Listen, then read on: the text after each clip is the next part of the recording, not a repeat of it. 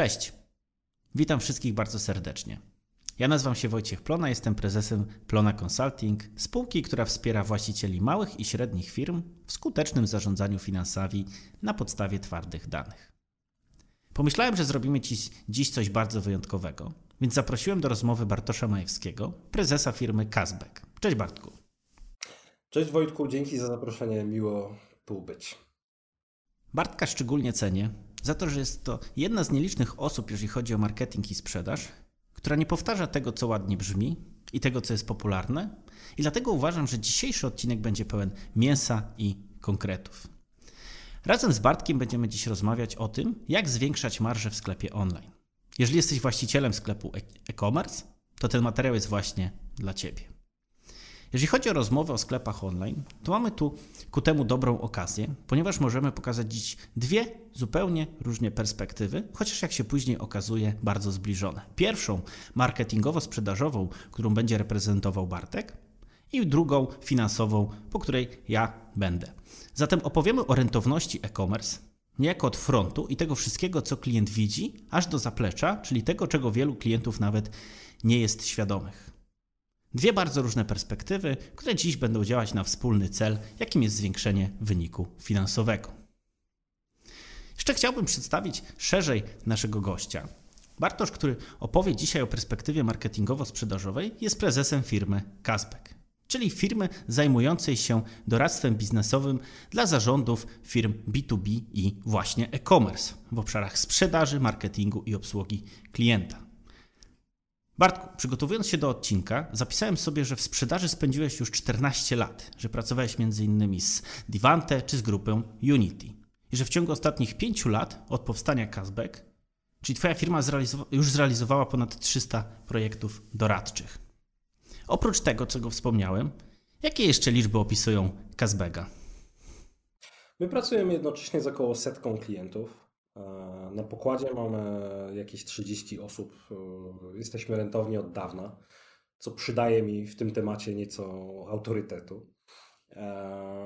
I jakby skumulowana ilość doświadczeń, które my sobą reprezentujemy, to są pewnie kilkaset lat na tym etapie, ze względu na to, że zdecydowana większość ludzi, która ze mną pracuje, to są po prostu seniorzy, którzy robią marketing czy sprzedaż w ujęciu w szczególności internetowym czy digitalowym, jak kto woli, po 10 czy 15 lat. Mm, więc to rzucę tego typu cyfrykami. Raczej wolałbym się skupiać na naszych słuchaczach, ze względu na to, że oni przecież przychodzą tutaj po wiedzę, a nie po moje bio. Myślę, że tyle w zupełności wystarczy, a rozpoznacie mnie po tym, czy będę miał coś Wam wartościowego do powiedzenia. No jasne, na pewno. Przy takim doświadczeniu jestem o tym przekonany. Dlatego w chwilę wcześniej, jak rozmawialiśmy e, z Bartkiem i przygotowywaliśmy się do tego nagrania, określiliśmy, sobie pięć punktów, które tak naprawdę łączą kwestie związane z marketingiem i sprzedażą i rentownością sklepów e-commerce, czy w ogóle całego e-commerce. Bartku, pytanie. Jak patrzysz z punktu widzenia na przykład asortymentu? Czy kwestie związane z tym, co sprzedajemy, e, ma znaczenie z punktu widzenia stricte marketingowo-sprzedażowego i jak w kontekście asortymentu, który oferujemy, pracować z, z rentownością? No, myślę, że to jest absolutnie kluczowa sprawa. Mm, weźmy na przykład pryzmat e, rotowania produktem. Jednym z takich pierwszych rzeczy, które my analizujemy po tym, jak zaczynamy współpracować z jakimś sklepem internetowym pod kątem ich rentowności czy marżowości, jest to, czy aby nie mają zamrożonych 100, 200 czy 300 tysięcy złotych w towarze, który po prostu nie może im zejść z półki. I czasami to jest kwestia sezonowości. Jeżeli na przykład jesteśmy w biznesie rowerowym, no to nie ma sprawy. Za chwilę to znaczy że będzie sezon. Jeżeli na przykład od 9 miesięcy nie sprzedaliśmy za wiele rowerów, to spokojnie za chwilę sezon odrobimy. Ale jeżeli na przykład y, mamy markę dóbr szybko zbywalnych, które lubią się psuć, no to tego typu sytuacje są oczywiście mm, niedopuszczalne. Więc przez pryzmat y, rotowania i tempa rotowania tej półki umownej w e-commerce zaczynamy analizować y, sytuację. Okej. Okay. Nie wiem, jak wygląda to z Twojej perspektywy, ponieważ jeżeli wchodzicie, to użyłeś takiego sformułowania, że Wy to mierzycie. Ja z perspektywy finansów mogę powiedzieć, że często jest tak, że właśnie firmy handlowe często nie mają tych danych. że tak naprawdę jak zaczynamy z nimi współpracować, to pojawia się taki problem, że wszystko super, ale dochodzi do sytuacji, że my tak naprawdę nie jesteśmy w stanie tego określić że przychodzą doradcy, tacy, taki Kazbek, taki Plona Consulting, zadajemy pytanie, pokażcie nam, jak wygląda wasz magazyn. Oni często mówią, kurczę, nie mamy tego świadomości.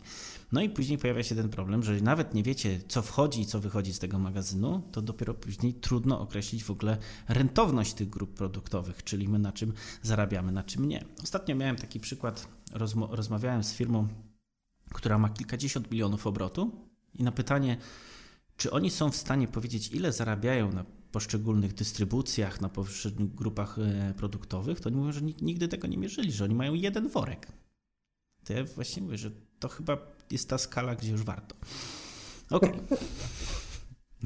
E, czyli mam, ma, mamy te kwestie. Myślę, że jeśli chodzi w ogóle, bo ja, ja e-commerce zaliczam, nie wiem jak ty, natomiast ja zaliczam do typowo stricte handlowej takiej firmy, że dziś, tak jak kiedyś był sklep, był oddział, wchodziło się przez witrynę, dzisiaj taką witryną jest po prostu e, strona internetowa, e, takim oddziałem, takim sklepem, tym, tym jest zastąpienie tej, tej, tej, tej, tą witrynę i to w sumie, jeżeli spojrzymy na finanse, to działa w podobny sposób. Oczywiście z twojej części marketingowo-sprzedażowej to zgoła inaczej e, wygląda i, i, i się stosuje innych narzędzi, natomiast z punktu widzenia finansów odnoszę wrażenie, że to jest to samo.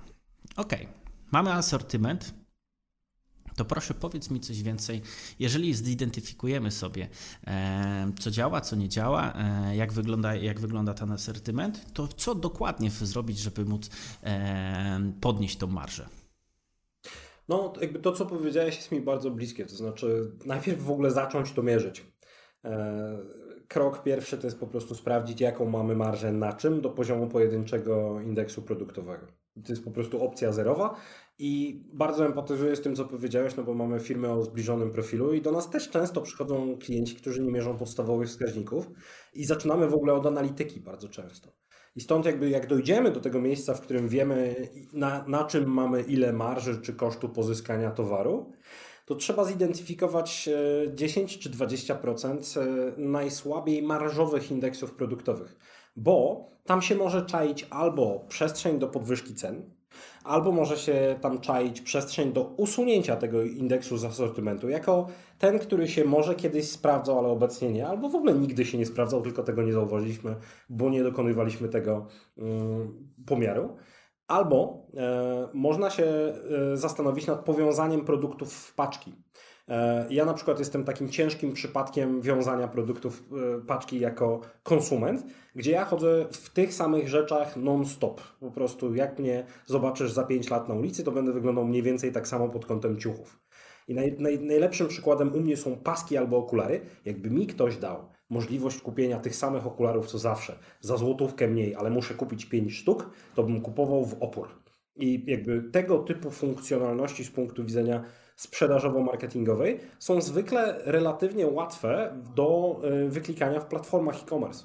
I stąd jak my wchodzimy do tych klientów i zaczynamy się rozglądać, to z jednej strony analityka, to co powiedziałeś, a z drugiej strony gdzie tu leży 20 tysięcy, 50 tysięcy pod jakimś biurkiem w niepodwyższonych cenach, w zamrożonym towarze, w czymś, co za chwilę się przeterminuje. Wchodzimy z tym mindsetem i, i tak myślimy i generalnie polecam to u Was, którzy nas słuchacie, bo istotną część z tego jesteście w stanie zrobić sami. Okej, okay. to ja pociągnę temat, ponieważ często spotykam się z takim przekonaniem, że klienci nie kupią drożej. Jak podniesiemy ceny, to w ogóle przestanie się sprzedawać.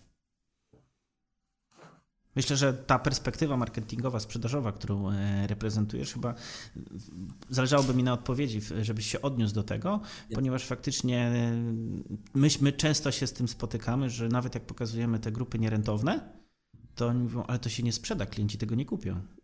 Mhm. No, jakby do pewnego stopnia jest w tym słuszność. W tym sensie, że może się okazać, że ci ludzie mają rację. Jeśli tak jest, to dramat ze względu na to, że oznacza to, że konkurujemy tylko i wyłącznie ceną i nie mamy nic innego do zaproponowania. I wtedy trzeba bardzo mocno zastanowić się nad tym, co my tak naprawdę oferujemy na rynku, bo jeżeli oferujemy to samo co wszyscy, tylko że taniej, no to będzie nam trudno w długim terminie generować zadowalającą rentowność i możemy przesłuchać 100 webinarów i to za wiele nie zmieni. Zacząłbym od tego. Z drugiej strony zacząłbym testować to założenie. No dobra, to spróbujmy podwyższyć te ceny zgodnie z rekomendacją Wojtka czy Bartka na jednej grupie produktowej, na 10 produktach, na jednym produkcie, ale spróbujmy i zobaczymy, co się stanie. Może jest tak, że się mylimy. Może jest tak, że mylimy się, ale w jednym kanale. Bo w jednym kanale ABCXYZ mamy większą konkurencję cenową, a w drugim ta elastyczność popytowa jest jednak dużo większa.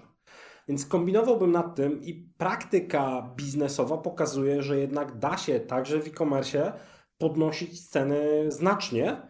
I mało tego, bardzo często okazuje się, że trochę nie mamy innego wyjścia, szczególnie w obecnym klimacie. Co zrobisz, jak twój dostawca podbije ci cenę o 20%, bo jego dostawca podbił mu o 15 czy 20? Mhm. I trochę jest tak, że musimy posiąść tą kompetencję w zarządzaniu marżowością i polityką cenową, dopóki nie zostaniemy tym po prostu uderzeni przez rynek. Jasne. Mam takie pytanie, ponieważ jak słucham, mówisz, tak jak rozumiem, najpierw wchodzicie w analitykę, a później jak już e, chcecie, chcecie, chcecie, chcecie, jakby klient chce podnosić ceny, to jest ta kwestia tej, te, te, tego testowania, tego próbowania. Jak dzisiaj, Twoim zdaniem, klienci, którzy do Was trafiają, ile, może, ile jest w ogóle na poziomie świadomości, pokażemy Ci liczby, a ile jest na poziomie, że zaczynamy testować, patrzeć, sprawdzić, sprawdzać, eksperymentować i patrzeć, co z tego wynika? Bo ja mam pewne przemyślenia, że zdecydowana większość firm jest na poziomie dowiedz się tego, a nie już eksperymentuj. Mm, do pewnego stopnia tak. Oczywiście klienci są różni i trudno generalizować na wszystkich. Aczkolwiek to, co mówisz, widzę wyraźnie w niektórych grupach klientów. To są klienci, którzy przychodzą po tak zwanego gotowca i do pewnego stopnia da się im to dowieść miejscami, ale nie jest tak, że my jesteśmy w stanie wyciągnąć, e, wiesz, marka modowa między 10 a 15 baniek, raczej taka dla kobiet, ok, dolna szuflada prawa. I wyciągamy pyk, biznesplan, proszę wdrożyć te 17 rzeczy. Jakby, no niestety tak łatwo to nie ma. Mm, I niestety od pewnego, mm, pewnej dozy eksperymentowania nie ma ucieczki. Jednocześnie Staramy się zawsze na początku współpracy znaleźć pod biurkiem 20 tysięcy, bo to powoduje, że klienci się otwierają. E, I jakby to, że my pracujemy tylko i wyłącznie jednak z firmami B2B e-commerce też otwiera nas na akumulację takich starych y, patentów, które możemy sobie recyklować pomiędzy klientami, które praktycznie zawsze działają. To jest tak jak w stand-upie, masz ten żart otwierający, który zawsze siada. Nie, nie improwizujesz na dzień dobry. Mam takie przemyślenie, wrócąc, wracając już do asortymentu, do określenia rentowności, że często firmy, które określają, że mają kilka segmentów, kilka grup produktowych, na siłę próbują e, inwestować środki w, we wszystko. Czyli można powiedzieć, że ich skala jakby mają zbyt małą skalę, żeby to inwestować. Jakbyś mógł powiedzieć, jak to z punktu widzenia marketingu i sprzeda marketingu sprzedaży wygląda w kontekście właśnie inwestowania w konkretne kanały i eliminacji tego? Jakie są dobre praktyki? Jak ty to widzisz, jak postrzegasz? Z czym się, z czym się spotkałeś, spotkaliście w, e, u waszych klientów? Mhm. A, kilka aspektów. Znaczy, ja widzę podobny wariant e, zjawiska, który ty opisujesz e, w wątkach marketingowych, gdzie mamy sytuację, w której na przykład mamy siedem umiarkowanie dobrze działających kanałów marketingowych i u niektórych klientów my zawężamy tą ilość do trzech. I nagle okazuje się, że na tych trzech e, realokowany budżet z poprzednio większej ilości kanałów performuje dużo lepiej. To jest pierwszy wymiar tego zjawiska, o którym ty mówisz. Z drugiej strony mamy zagadnienie rozproszenia uwagi. Nie da się skupić tak dobrze na siedmiu rzeczach, jak da się skupić na trzech. To nie jest kwestia tylko i wyłącznie alokacji pieniędzy. Trzecia rzecz. Bardzo często w przypadku z współpracy z zewnętrznymi dostawcami usług marketingowych, takimi jak agencje na przykład performance marketingowe, To jest kwestia analityki i przyjętych metryk, które świadczą o sukcesie lub jego braku. Przykładowo, agencje bardzo często uwielbiają myśleć o przychodzie, czy tak zwanym ROASie, Return on Ad Spend. Czyli wydaliśmy złotówkę na marketing i mamy z tego 7 zł, mamy z tego 12 zł. Ale na jakiej marży? E, I bardzo często e, z punktu widzenia dostawcy usług marketingowych Y, ta sama złotówka przychodu jest równa zupełnie innej złotówce przychodu, a to, że jedna ma marży 15%, a druga 45%, to już sprawa klienta. My się z taką filozofią średnio zgadzamy. Raczej wolimy myśleć przychodem, ale i rentownością.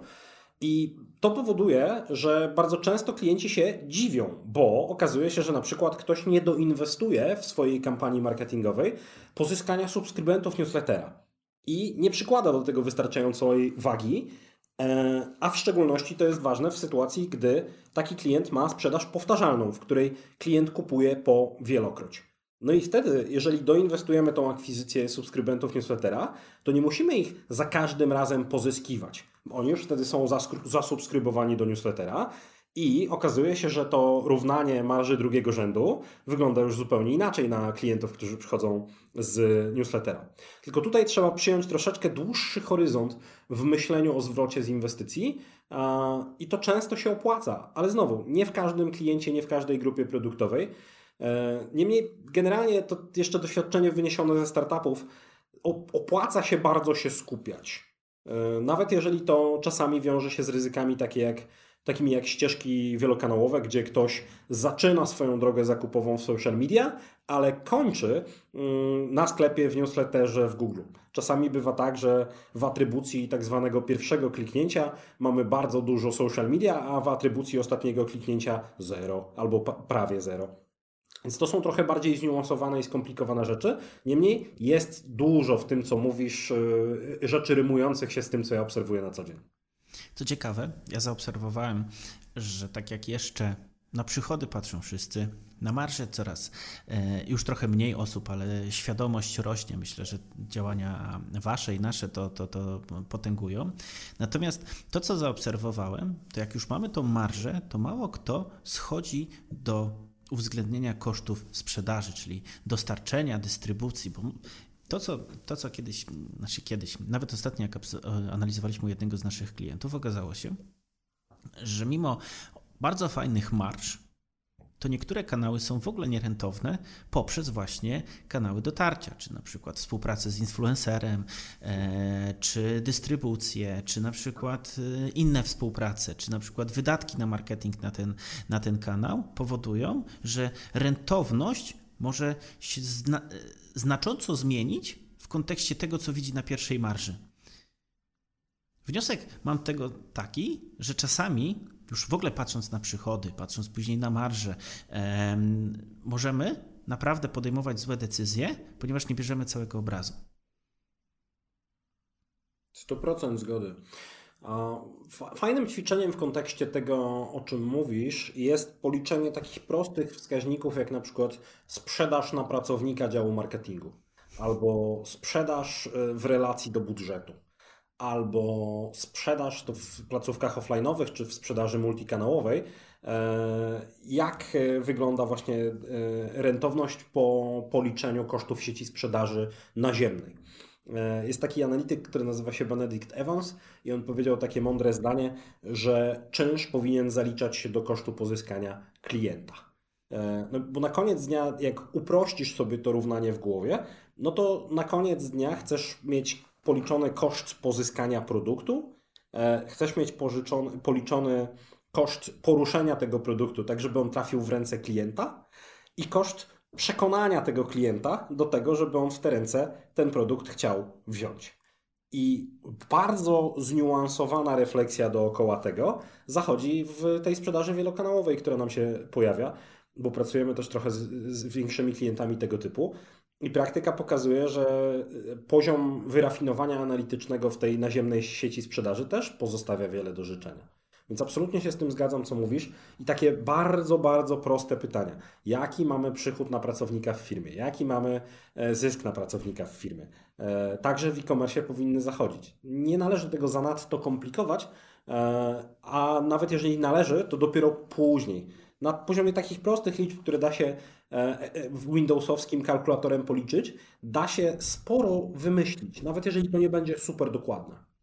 Nie wiem, jakie masz doświadczenia z analitykami, natomiast ja czasami obserwując to, jak niektórzy z tak wielką pasją podchodzą do liczb, to trafiamy na firmy, które ja zaczynam się, jakby patrzę, patrząc na tą sytuację, zaczynam się zastanawiać, co autor miał na myśli i dlaczego tak to skomplikował. Czy po prostu chciał coś ukryć, czy nie wiedział i robił to po swojemu, czy to wymyślił.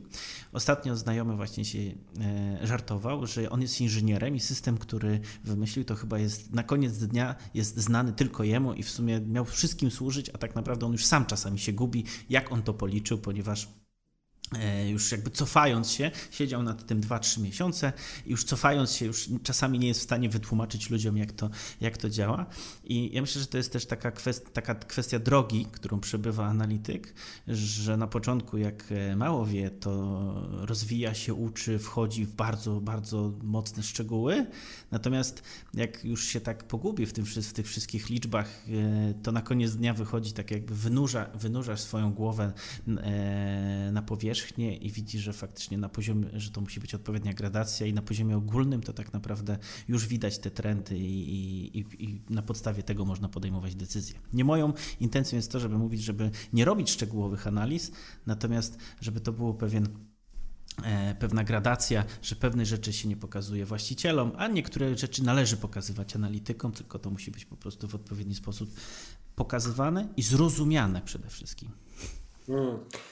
Widzę podobny wariant tego zjawiska w swojej działce, w tym sensie, że na przykład dyrektorzy sprzedaży bardzo często przechodzą podobną drogę. To znaczy, na początku, jak zaczynasz zarządzać sprzedażą, e, to wydaje ci się, że skrypty, e, procesy, narzędzia. E, później dochodzisz do wniosku, że jednak ludzie i CRM-y. I później okazuje się, że Kurczę, w sumie głównie to ludzie. E, I e, to jest takie zaskoczenie, bo zwykle ludzie właśnie odnoszą wrażenie, że wszystko da się opakować w model, albo wszystko da się opakować w proces. I gdyby tylko moi handlowcy podążali zgodnie z procesem, który im rozpisałem, i gdyby tylko ta rzeczywistość, która jest taka krnąbrna i tak walczy z tym modelem i tak do niego nie przystaje, chciała współpracować, to byłoby łatwiej. Y, drodzy, to jest y, na ogół złudzenie i na ogół rzeczywistość nie poddaje się modelom e, dającym się łatwo zapisać. E, jednak e, podejrzewam, że w finansach jest jednak trochę lepiej niż w, w kontekście na przykład marketingu czy sprzedaży, no bo klient ma istotny wpływ na te finanse, ale jednak pośredni. To znaczy on nie, nie wchodzi do Excela i nie miesza w komórkach i nie podstawia błędnych danych do makro, e, a czasami klienci zachowują się nieracjonalnie w kontekście procesów sprzedażowych czy marketingowych. I tak i nie. Ponieważ to, co powiedziałeś, ma pewne założenie, że ludzie zachowują się racjonalnie, jak widzą liczby. Ale pewnie nieraz się spotkałeś z taką sytuacją, w której właścicielowi rosną przychody i spada zysk. I na pytanie, jak on to widzi, mówi: rosną przychody. A mówisz, spada, spada, spadają zyski. To nic, ale przychody rosną. I to jest, ja to nazywam życzeniowym zarządzaniem i życzeniowym, życzeniowym zarządzaniem firmą. Ogólnie zarządzaniem i zarządzaniem finansowym. Że my często te, te, te emocje, te, te, te przekonania idą z nami i to, że my mamy te liczby, to widzimy w tych liczbach to, co chcemy widzieć. Absolutnie. Zawsze rozmawiam o tym z handlowcami i marketingowcami w taki sposób, że mówię im, no to jak sprzedawcy robią wynik, to akurat w firmach B2B, nie e-commerce, ale w e-commerce też bardzo dobrze pasuje. Jak sprzedawcy robią wynik, to czyja to jest zasługa ten sukces? No i wszyscy mówią, no sprzedawców.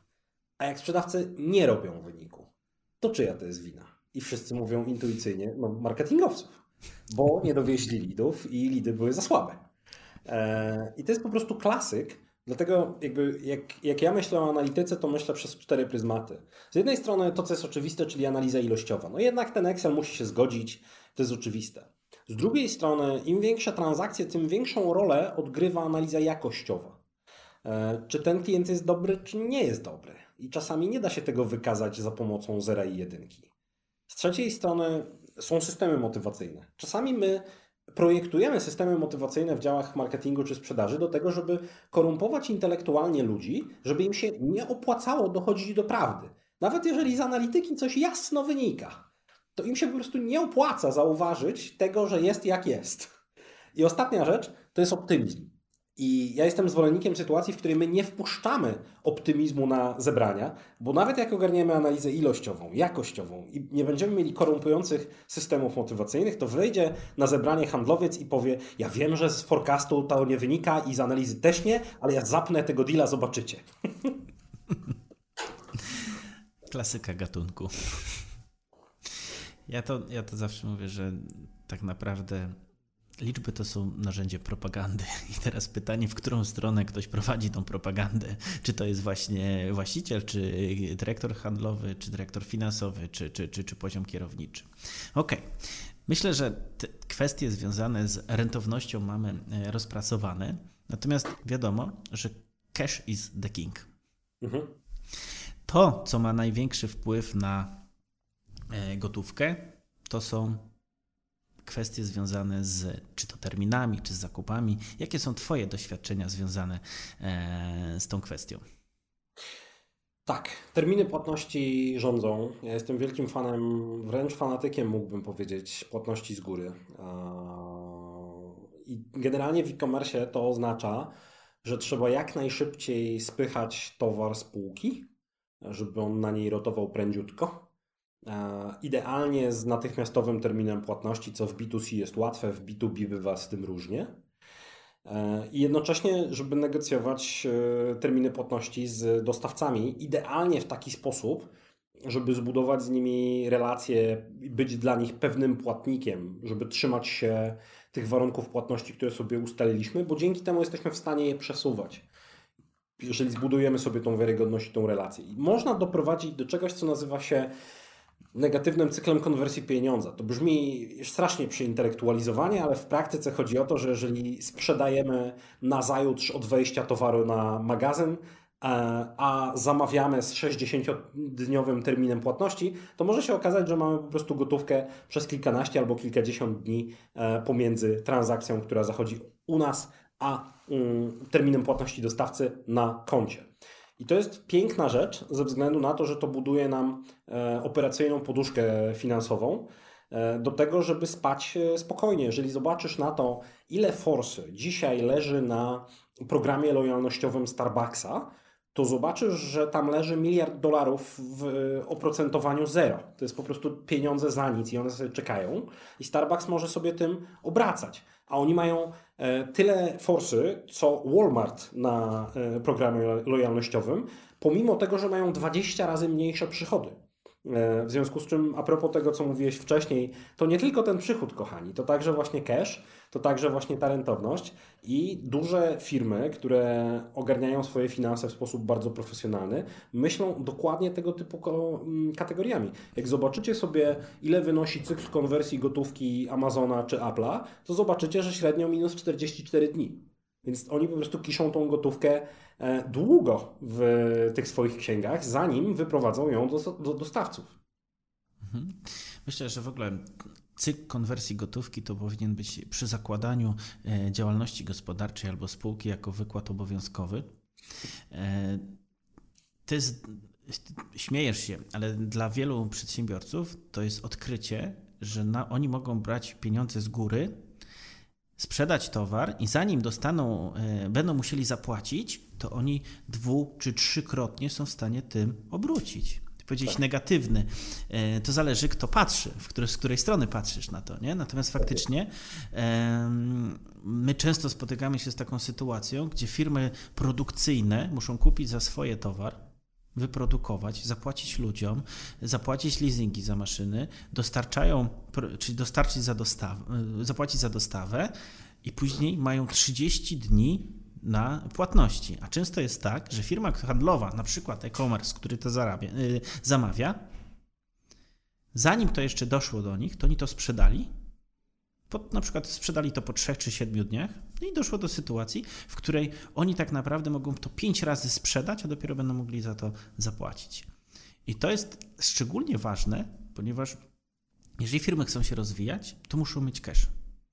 Dokładnie. Wysokie marże, które pozwalają im tak naprawdę inwestować, to jest jedna, jedna kwestia. Moje przekona, przekonanie, widzę, widzę, jak firmy się rozwijają, że tam musi być ta marża na odpowiednim poziomie. A druga kwestia to jest cash. I teraz najlepiej, najbardziej rentowne firmy, jeżeli nie mają poukładanej polityki gotówki, płynności w odpowiedni sposób, nie, nie dbają o ten cykl konwersji gotówki, bo to też nie jest tak, że jest to darowane na zawsze, czy to jest pewien wskaźnik, z którym należy pracować, to nawet te najbardziej rentowne, jeżeli nie mają tego zaopiekowanego, to mogą mieć duże problemy. Już nie mówiąc o rozwoju. Tak, to, to jest zwykle tak samo jak mówiłeś o niespodziance, którą stanowi cykl konwersji gotówki, to równie dużą niespodzianką dla moich klientów bywa e, to, że da się zbankrutować e, rentowną firmę. Okazuje się, bo po prostu zabraknie gotówki w kasie i koniec. E, na szczęście my jeszcze nie mieliśmy takiego przypadku, który do nas trafił, aczkolwiek jest to po prostu technicznie możliwe i na takie niespodzianki należy się przygotować zwyczajnie poprzez te negatywne cykle konwersji gotówki, poprzez poduszkę finansową w firmie, poprzez dostęp do zewnętrznej płynności w postaci przykład kredytu obrotowego. Da się przed tym zabezpieczyć. To jest w ogóle ciekawe. Mm, mam takie przekonanie, że czasami warto zweryfikować, jaki jest koszt pozyskania zewnętrznego finansowania albo dostępności tego finansowania, bo dzisiaj ty, ja nie potrzebujemy kredytu. Ale mamy bardzo dobre wyniki finansowe. Natomiast na przykład podejmujemy decyzję o rozwoju, wiemy, że będziemy inwestować. Inwestowanie, rozwój to są zawsze czasy niepewne. Nawet jeżeli mamy finanse, finanse nawet jeżeli mamy e, budżety, to ok, cykliczna praca z tym pozwala wyeliminować pewne ryzyka. Natomiast jeżeli decydujemy się na rozwój, to jest trudna ścieżka. Zresztą ja do rozwoju jeszcze później wrócę. Dobra, i teraz mamy. E, chciałbym przejść do kolejnej kwestii, bo prowadząc firmę, doszedłem, obserwując wydatki na marketing i na sprzedaż, zaobserwowałem, że w skali geometrycznej zaczynają rosnąć liczba narzędzi, które wykorzystujemy do e, do pracy w obszarze właśnie marketingu i sprzedaży. Mniej w innych obszarach, natomiast faktycznie mam wrażenie, że na wszystko jest jakieś narzędzie teraz. I to też często właśnie jako e-commerce. No jest coś na rzeczy. My też mamy taki fetysz w sprzedaży i marketingu, że uwielbiamy narzędzia. E, ja staram się z tego leczyć. E, często sobie powtarzam i klientom także, że Michael Jordan nie był dobrym koszykarzem dlatego, że miał fajne buty, tylko dlatego, że był dobrym koszykarzem, a poza tym miał fajne buty. E, I dokładnie tak samo jest z ludźmi zajmującymi się marketingiem czy sprzedażą. I nie neguję tego, że warto mieć dobre narzędzia, aczkolwiek często jak robimy różnego rodzaju rewizje e, staków narzędziowych czy stosów, technicz- e, stosów technologicznych, u naszych klientów, to okazuje się, że na przykład ktoś kupił narzędzie pół roku temu, a potem się zwolnił. I od tej pory e, nikt nie korzysta z tego narzędzia, a oczywiście abonament kapie. Mm, no i tak e, po 500 zł, po 1000 zł wychodzi z firmy, kompletnie bez sensu. Albo innym razem okazuje się, że ktoś korzysta z dwóch praktycznie takich samych narzędzi do nieco rozbieżnych celów, a mógłby z jednego i właściwie nie byłby to żaden problem. E, to nie są oczywiście jakieś wielkie potencjały do zwycięstw finansowych, ale z drugiej strony zaoszczędzić w ten sposób 4000 zł miesięcznie jest bardzo miło. E, jak chyba w Wiedźminie była taka e, dykteryjka, że Sapkowski pisał o tym, że mieć 4000 zł, a nie mieć 4000 zł to jest razem 8000 zł. I jest to mi bardzo bliska filozofia finansowo i w ten sposób myślę też o narzędziach. Wiesz, 4000 zł miesięcznie to jest 48 tysięcy zł rocznie. I teraz przyjdę do ciebie i powiem: Możesz wyjechać na wakacje za 48 tysięcy złotych. Chcesz czy nie? No i jakoś to zniosę. Albo możesz wydać 48 tysięcy w jakąś formę reklamy, marketing, żeby móc zwiększyć po prostu wyniki, przychody, włożyć w kanał, czy włożyć w pewne działania, które wiesz na podstawie liczb, że przyniosą ci konkretne efekty. 100%. Jakby wielką niespodzianką e, finansowo często jest to, że rentowne firmy łatwiej się wzrasta. To prawda. No i właśnie o tym wzroście chciałem. Bartku, czy warto szybko rosnąć? E, to zależy, co to znaczy szybko. Bo ja dziś e, jestem w dość szybko rosnącej firmie, acz e, w relacji do moich poprzednich doświadczeń zawodowych Kazbek nie rośnie aż tak szybko. Firma, w której byłem dyrektorem sprzedaży poprzednio, rosła przychodowo o 300% rok do roku. I to było karkołomne, dosłownie i ostatecznie skutecznie karkołomne, bo my wykończyliśmy tą firmę, e, tempo wzrostu. I w związku z tym warto sobie e, zakazać używania relatywnych terminów w stylu szybko, wolno i zacząć e, myśleć liczbowo 30, 60, 90% rocznie. A może tempo wzrostu nie powinno być liczone w przychodzie, a w zysku. A może warto sobie zważyć tempo wzrostu z kosztem tego wzrostu. Z jednej strony oczywiście finansowo, może jest tak, że możemy urosnąć o 40%, a nie 60%, ale mieć rentowność o połowę lepszą. A może jest tak, że my ponosimy gigantyczne koszty niefinansowe tego wzrostu.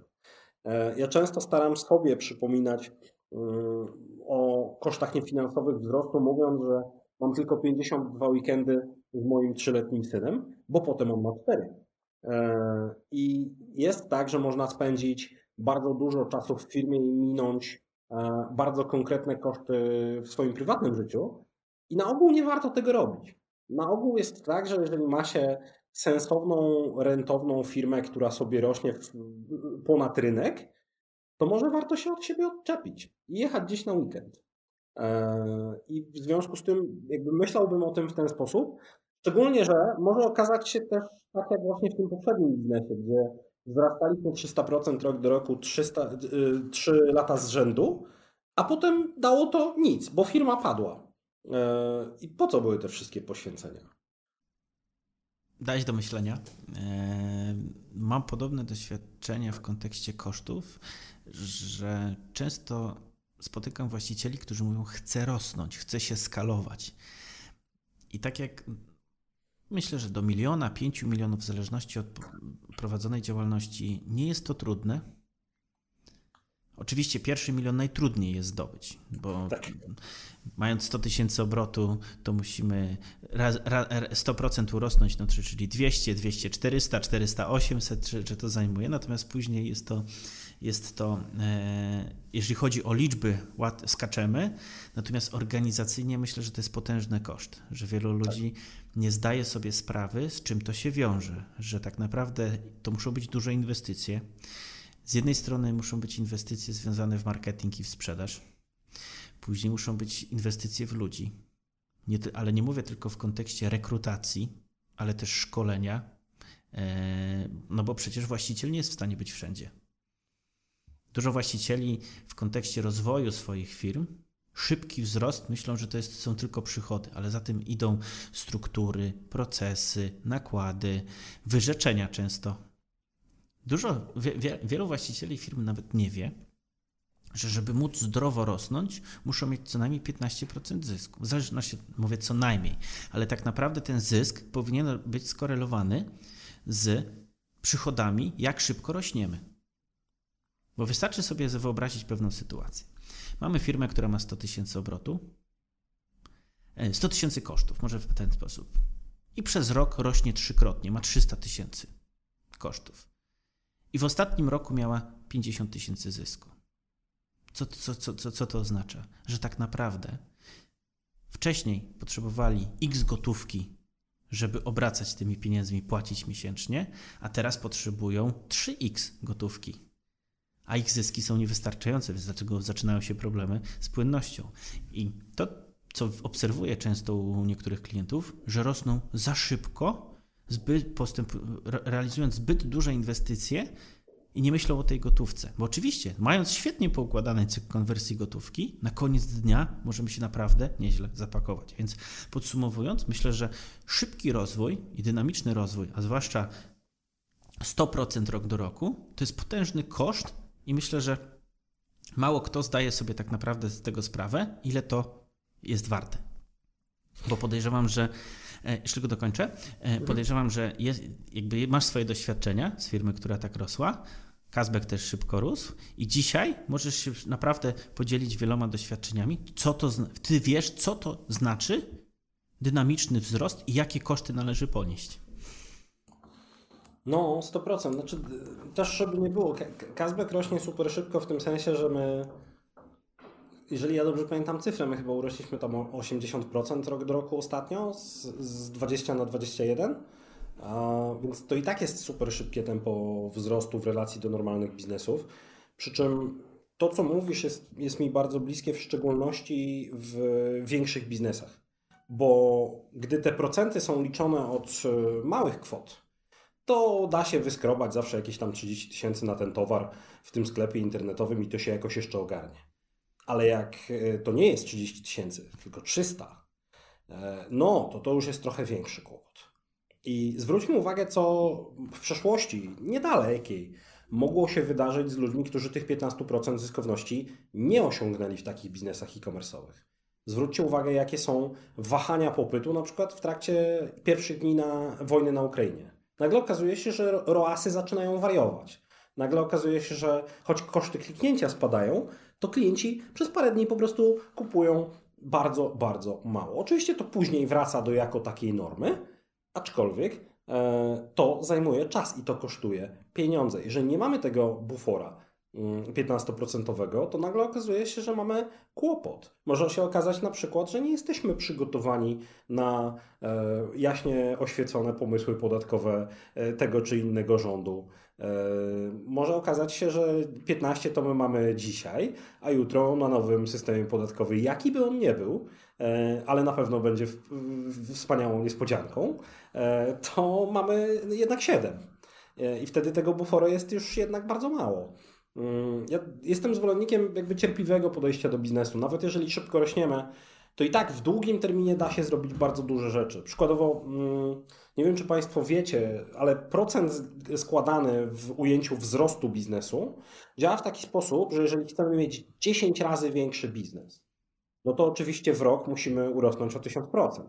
To jest super ekstra ciężkie, wręcz czasami niemożliwe, na ogół niemożliwe. Ale jeżeli potrzebujemy urosnąć o 10 razy w ciągu 10 lat, to my musimy urosnąć o 26,6% rocznie co roku, tylko 10 razy. Może jest tak, że z naszymi ambicjami wszystko jest ok, tylko z naszą cierpliwością nie bardzo. Piękne słowa. Chciałbym przejść do podsumowania. E, powiedzieliśmy sobie tak naprawdę, że jeżeli chodzi o rentowność e, w kontekście e-commerce, to przede wszystkim rentowność, marżowość e, i płynność. Żeby badać nie tylko w kontekście tego, co nam się wydaje, ale zaczynając przede wszystkim od analityki, testować, sprawdzać i wypracować sobie rozwiązania, które dają e, największe efekty. Ok. Czyli porozmawialiśmy o tym, w jaki sposób można zwiększyć tą marżę. Myślę, że udało nam się fajnie przedstawić te dwie różne perspektywy. Ja powiedziałem na początku, że one są odległe, natomiast myślę, że zarówno, że nasz wywiad, e, że, że nasza rozmowa dzisiejsza jasno pokazała, że one są bardzo bliskie.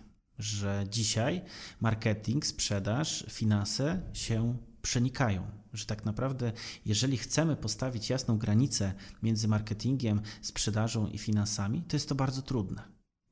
I to, co obserwuję, to my często właśnie spotykamy się z ekspertami marketingu, i my jako finansiści z ekspertami marketingu, sprzedaży, obsługi klienta i zaczynamy rozmawiać w jednym temacie, w jednym celu, ponieważ myślę, że to są obydwie kompetencje, które są, e, które są e, kluczowe i się uzupełniają. Dlatego przechodząc, chciałbym, się, chciałbym teraz e, porozmawiać trochę więcej o tym, w, jak, w jaki sposób Kazbek na co dzień pomaga właścicielom e-commerce'ów, sklepów online. Jakbyś mógł to powiedzieć? Jasne. E, Na kilka różnych sposobów. Z jednej strony my wchodzimy w rolę interim managerów obszarów marketingu, sprzedaży czy e-commerce'u, gdzie mamy za zadanie zrealizować określone cele, czy pokonać określone problemy, czy wyzwania. Wyzwania takie jak cele związane ze wzrostem, cele związane z jakąś reorganizacją w środku, budową zespołu, jak e, cele związane ze skoordynowaniem dostawców, czy to usług marketingowych, czy to narzędzi, czy to e, na przykład wdrażających e, platformę e-commerce'ową. Z drugiej strony mamy usługi doradcze. W sytuacji, jak niepotrzebna jest interwencja zewnętrznego menedżera, czasowa czy, czy długoterminowa, bo takowe też mamy. Mm, tylko mamy za zadanie pomóc zarządzającemu przewalczyć jakiś zestaw problemów. I zwykle okazuje się, że te problemy nigdy się nie kończą. Że oni przychodzą z zestawem problemów i my je rozwiązujemy, i niespodzianka, wskutek rozwiązania pierwszego zestawu problemów pojawiają się następne. Dlatego te, te współprace na ogół są długie. I rozwiązania y, i problemy, naprawdę jest ich tak dużo, że nie będę tutaj y, zanudzał szczegółami. Na pewno warto pogadać i posłuchać i poczytać to, co my publikujemy, jeżeli jesteście ciekawi więcej, w szczególności w sekcji case studies. Bo my dużo bardziej wolimy opowiadać o swojej pracy przez pryzmat nie wspaniałości tego, co robimy, tylko przez pryzmat wspaniałości naszych klientów i tego, co oni z nami y, i przy naszym wsparciu osiągają. Więc zapraszam do, do case'ów, jeżeli jesteście ciekawi większych e, szczegółów. A opowiedz, e, Wojtku, o tym, jak to u Was wygląda. My tak naprawdę odpowiadamy za tą mocno finansową część.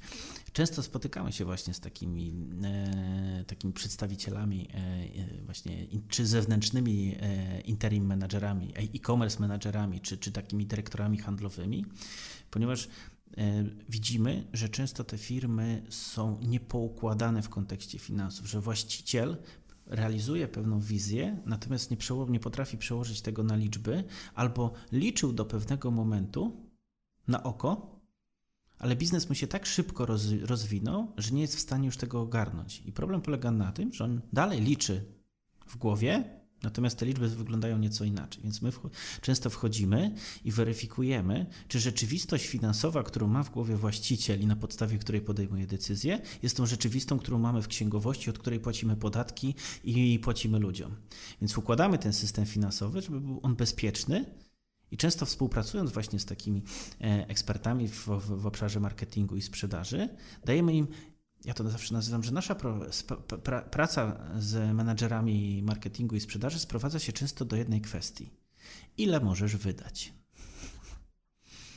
Dzisiaj, dzisiaj drogi Bartku, yy, masz na przykład pół miliona i ty dokładnie, możemy ci dostarczyć dodatkowe informacje, natomiast ty dokładnie wiesz, co musisz zrobić z tymi pół miliona e, złotych e, dostępnego budżetu, żeby wypracować określone cele. I to, co często widzimy, to przedsiębiorcy nie potrafią tego powiedzieć. Ile mogą wydać na marketing i na sprzedaż, żeby po pierwsze pokryć wszystkie koszty, po drugie rozwijać się, po trzecie mieć dla siebie wynagrodzenie. Ale nie wynagrodzenie z perspektywy prezesa, tylko z perspektywy właściciela. Jest. To nie chodzi o to, bo, bo dzisiaj moje obserwacje są takie, że dzisiaj wielu prezesów i właścicieli pracuje jako prezesi w swoich firmach. To nie jest rola właściciela. I teraz proszę sobie wyobrazić, drodzy że widzowie, że teraz zatrudniacie prezesa, który przyjmuje waszą pensję. I co macie z tego jako właściciel? I często jest tak, że wchodząc do firm, uświadamiamy, uświadamiamy ludziom, że oni kiedyś, że oni nie muszą cały czas pracować w tej firmie, że jeśli w odpowiedni sposób to poukładają, poukładają finanse, marketing, sprzedaż, procesy, to pewnego dnia może przyjść człowiek, który tym będzie zarządzał, a co lepsze, jeszcze może z tego coś zostawać dla właściciela firmy. Oczywiście ci ludzie będą się nudzić, więc mogą kolejne firmy za, za, zakładać i kolejne, i kolejne, i kolejne. E, natomiast faktycznie, faktycznie to jest ta zmiana mentalna. Ja mam taką tezę, że marketing, sprzedaż bez finansów nie da rady, a i finanse bez marketingu i sprzedaży też nie dadzą rady. 100% zgody. Ja też widzę takie zjawisko, ono jest bardzo mocno w tym, co mówisz że gdy właściciele występują również w roli zarządzających biznesem, to oni zwykle albo głodzą tą część właścicielską, albo głodzą tę część menedżerską. To albo jedno, albo drugie. Tam rzadko jest jakiś zdrowy balans. Nie jedzą przy jednym stole. Tak. Okej, okay, Bartku. Na zakończenie mam dla Ciebie pytanie, które bardzo lubię zadawać przedsiębiorcom, z którymi rozmawiam. Mianowicie, jak sądzisz, co dało Ci największą przewagę w biznesie? Mm, nie było jednej takiej rzeczy. E, na początku wspólnik, potem doświadczenie, teraz zespół. I to, to było bardzo płynne. I chyba te, te trzy rzeczy w tej sekwencji, ale one też bardzo na, na siebie zachodzą, no bo wspólnik nadal daje mi super ekstra przewagę i nadal, gdybym nie miał tego bagażu doświadczeń, który mam teraz, na pewno nie zdołałbym zatrudnić, a potem utrzymać tego zespołu, więc trudno mi powiedzieć jedną rzecz, wiesz, ale, ale te, te, trzy rzeczy przychodzą mi na myśl na, na dzień dobry. Dzięki. A u ciebie? Ja myślę, że u mnie chęć rozwoju i chęć i to, że nauczyłem się słuchać innych i zatrudniać lepszych od siebie. Myślę, że na pe w pewnym momencie byłem przekonany o tym, że wiem wszystko najlepiej i że mogę mieć prawo do posiadania racji. Teraz chcę słuchać mądrzejszych od siebie, zatrudniać mądrzejszych od siebie i dawać odpowiedzialność ludzi, ludziom, którzy chcą za to wziąć. Ja bardzo lubię sytuację, w której nawet wczoraj e, przychodzi do mnie znajomy i mówi, no może byśmy coś zrobili w marketingu i sprzedaży. Ja mówię, może byśmy zrobili. Ja mówię, zadzwoń do Michała, który u nas za to odpowiada i niech ci powie, czy chce zrobić, czy nie. Ja, nie mogę mu tego powiedzieć. To już kwestia jest bardziej odpowiedzialności, ale nie mogę mu tego powiedzieć. Słuchaj, Michał, przyjdź i zrób tak, ponieważ na koniec dnia ja nie mogę go rozliczyć z efektów, ponieważ jak ja przejmuję odpowiedzialność i mówię mu, co ma robić, to trudno mi jest oczekiwać efektów, ale też e, w momencie, kiedy faktycznie mm, dałem sobie przyzwolenie na, na słuchanie naszych dyrektorów finansowych, co mówią w kontekście, w kontekście projektów, które realizują, klientów, to zyskałem dużo większą e, perspektywę, e, że można inaczej, że nie tylko mój sposób realizacji jest y, drogą do osiągania efektów. I chyba dzięki temu też zyskałem trochę więcej czasu i, i, i spokoju. Dlatego podsumowując, myślę, że nie mówię, że, zawsze, że teraz już mam na to mm, taką jakby, że cały czas tak jest, ale, ale chyba mam większą, największą przewagę daje mi to, że mam większą otwartość na słuchanie innych i, i pozwalanie im na realizowanie tego. To chyba to z mojej strony. Mm. No tak, zdecydowanie praca z lepszymi od siebie to jest wielki przywilej. Jakby też to bardzo cenię. No, super. Dzięki. Bartku, wspaniale spędziłem z Tobą godzinę. I również, duża przyjemność. E, bardzo lubię odbijać myśli od ludzi, którzy są ekspertami w swoim obszarze e, i w swojej drodze już nie jedno, jeden projekt zrealizowali i nie z jednym właścicielem lepszym e, lub gorszym w kontekście dużej, małej firmy i innych doświadczeń współpracowali, więc dziękuję Ci za to. I Myślę, że to nie jest nasz pierwszy, pierwsza rozmowa, nie ostatnia, więc do zobaczenia online lub w realu. Tak, Wojtku, wielkie dzięki za zaproszenie jeszcze raz i dużo powodzenia. Serio, bardzo miło mi się z Tobą rozmawiało. Cieszę się, że to zrobiliśmy. Dziękuję. Wszystkiego dobrego. Pa.